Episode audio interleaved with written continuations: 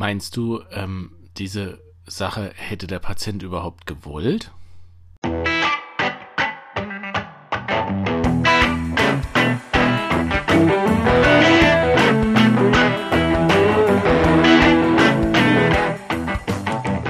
Hallo und herzlich willkommen zu einer neuen Folge des Kochbuchs Anästhesie, der Podcast von Anästhesisten für Anästhesisten und welche dies werden wollen. Heute geht es um ein etwas ernsteres Thema, ähm, und zwar ja um das Gespräch mit Angehörigen, wenn es darum geht, was für eine Therapie und ob eine Therapie überhaupt eingeschlagen werden soll. Ich weiß nicht, wie es euch geht. In meiner Facharztausbildung bin ich da eigentlich nicht drauf vorbereitet worden. Ich habe viel gesehen, ich habe mir viel abgeguckt, aber es gab nicht irgendwie, ja, weiß nicht, eine Fortbildung oder auch im Studium irgendwas, wo man gesagt hat, na, wie redest du eigentlich mit Angehörigen? Um was geht es, wenn du schnell herausfinden willst, soll dieser Patient intubiert werden, soll er nicht intubiert werden? Wollen wir ein palliatives Therapieziel oder, oder was will der Patient überhaupt?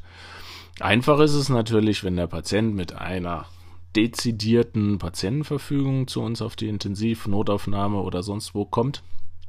Aber ich glaube, jeder weiß, oft sind diese ähm, Patientenverfügungen ja eher allgemein gültig mit, ich möchte es mal neutral sagen, mit Allgemeinplätzen besetzt, äh, wo man dann sich doch wieder aussuchen kann, was eigentlich der Sinn dieser Patientenverfügung ist. Also, ich hätte mir gewünscht damals, dass ich irgendwie mal, ja, Checkliste hätte oder eine Ausbildung oder irgendwas in der Richtung, wie ich mit Patienten, nein, Patienten, wie ich mit Angehörigen rede, wenn es darum geht, schnell geht, rauszufinden, was, ähm, was Sache ist.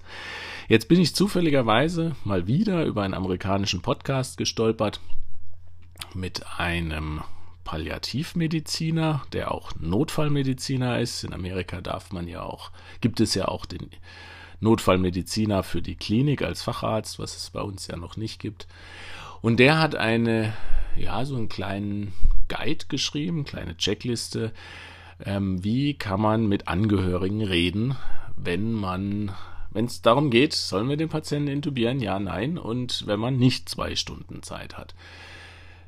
Ähm, gut, äh, ich verlinke euch den äh, äh, die Webseite, wo dieser Podcast drauf ist, natürlich wieder mcrit. Ähm, und ich möchte einfach euch mal diese, diesen Guide vorstellen, auf Deutsch übersetzen. Und ihr könnt euch mal überlegen, äh, was ihr davon in euer eigenes äh, Leben auf einer Intensivstation mit aufnehmen wollt. Gut, also klar, es geht darum, es ist ein Patient, der äh, soll jetzt intubiert werden, äh, der soll auf Intensiv, äh, wie auch immer, es ist irgendwas Dringliches, ähm, was weiß ich, äh, was man da jetzt nehmen kann, kann sich jeder selber vorstellen. Ähm, und der erste Schritt, den er vorschlägt in dieser Liste, fragen, was sie wissen. Na, also, was fragst du?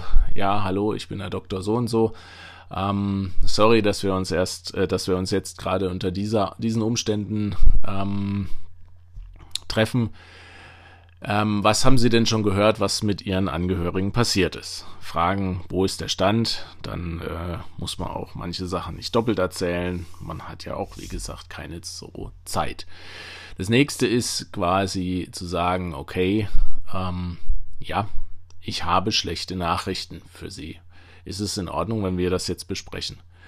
Ähm, zum Beispiel dann sagen, ja, ähm, ihre Mutter, die kann nicht richtig atmen, weil sie eine Pneumonie hat und ähm, mit ihren ganzen Begleiterkrankungen habe ich Angst, dass sie sehr, sehr krank werden kann und daran sterben kann. Ne, einfach ganz klar sagen, woran wir sind. Und ich finde es auch, also ganz mein, meine persönliche Meinung, ich finde es immer sehr wichtig, auch das Wort wirklich sterben in den Mund zu nehmen, dass die Angehörigen auch wissen, über was wir reden. Nicht, dass man da irgendwie sich so drumherum schleicht und sagen, ja, es könnte schon ein sehr schlechtes Ergebnis geben, tralala. Ne?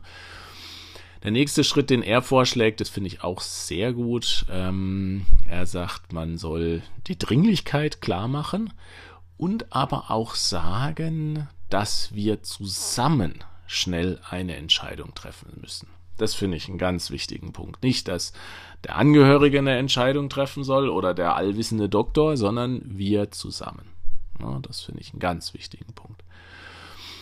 Dann die Frage, ja, ähm, was für tägliche Aktivitäten hat sie denn überhaupt noch gemacht vor dieser akuten Erkrankung? War das eine Patientin, die, ich sag mal, eh bettlägerig war oder konnte sie aufstehen, konnte sie rumlaufen, konnte sie selber einkaufen, wie, wie auch immer? Was war der alltäglich, die alltäglichen ähm, Tätigkeiten, die sie noch tun konnte? Der nächste ist, glaube ich, eigentlich der wichtigste Punkt. Was sind die Werte des Patienten? Na, ähm, da sind, da kann man sich jetzt aussuchen, was man will, aber da sind natürlich so Sachen drin wie was hat sie denn schon mal gesagt, was sie nicht haben will im Krankenhaus? Hat sie gesagt, sie will ähm, nie an, äh, eine Dialyse haben oder ähm, sie findet eine Magensonde ganz fürchterlich? Das ist das eine. Aber auch die anderen Sachen, ähm, zum Beispiel die Frage zu stellen, was ist eine Fähigkeit, die für den Patienten so wichtig ist, dass wenn er sie nicht mehr hat, dass er dann nicht mehr leben will. Das ist eine ganz interessante Frage. Ähm, da habe ich schon die unterschiedlichsten Sachen von Patienten gehört. Ich habe von Patienten gehört, wenn ich nicht mehr Auto fahren kann, dann will ich nicht mehr leben. Ähm, oder wenn ich nicht mehr in die Kneipe rüber wackeln kann, dann will ich nicht mehr leben. Okay. Andere sagen, also wenn ich nicht mehr sehen kann oder wenn ich nicht mehr lesen kann oder wenn ich nicht mehr hören kann, das wäre für mich schrecklich. Ähm, ganz wichtige Frage, ganz wichtige Frage ist, findet man, kriegt man ganz schnell interessante Dinge über den Patienten zu hören. Ähm, aber auch zum Beispiel die Frage, was wäre denn eigentlich schlimmer als zu sterben? Na, was ist für den Patienten schlimmer? Was weiß ich, wenn ein Patient absolut aktiv war, immer in die Berge ging, was weiß ich, ähm, und der sagt, im Rollstuhl sitzen, das wäre für mich schlimmer als sterben. Auch wenn man selber anderer Meinung ist, darum geht es nicht. Ne? Es geht um die Werte des Patienten, die durch den Angehörigen uns gesagt werden. Ganz interessante Fragen.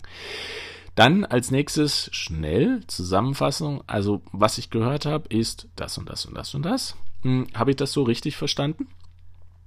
Einfach um das nochmal abzuschließen und dann quasi im Endeffekt äh, Vorschläge zu machen. Okay, also wir hm, können diese und jene Dinge machen. Ähm, das bedeutet für Ihre Mutter, wir fokussieren uns auf dieses oder dieses wir werden dieses machen und dieses nicht machen. Also sprich, wenn palliativ, okay, also wir werden versuchen, die Luftnot zu nehmen, wir werden die Schmerzen nehmen, wir werden äh, es so angenehm wie möglich machen. Oder aber auch natürlich ganz klar, okay, wir werden jetzt intubieren und wir werden jetzt für 24 Stunden, 48 Stunden Intensivtherapie machen und dann werden wir uns nochmal zusammensetzen und gucken, ob ihre Mutter da äh, drauf reagiert hat. Ne?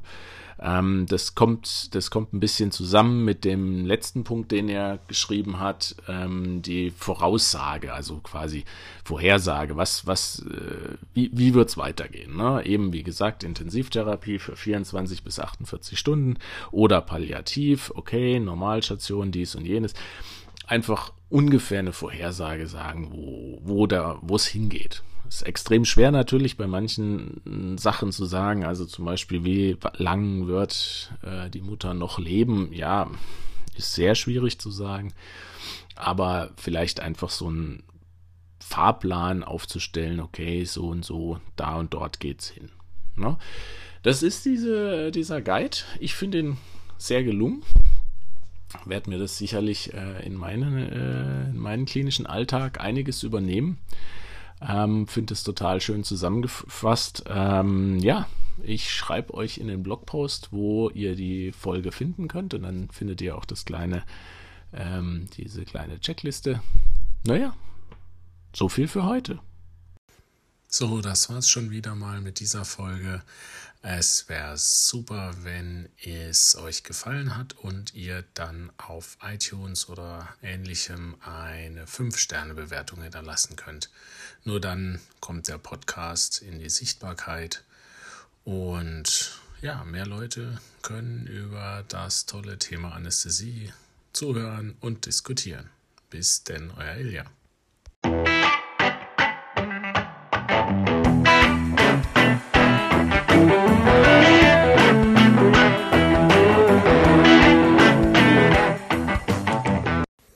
Wir wenden hier bei diesem Podcast größte Sorgfalt an, um korrekte Informationen rund um die Anästhesie zu geben. Dieser Podcast ist nur an medizinisches Fachpersonal gerichtet. Allerdings sind wir nicht immun vor Fehlern und übernehmen keine Gewähr für den Inhalt des Podcasts und dessen klinische Anwendung. Jeder ist für sein Handeln selber verantwortlich und wir empfehlen diesen Podcast nicht als einzige Grundlage für die Behandlung von Patienten zu verwenden.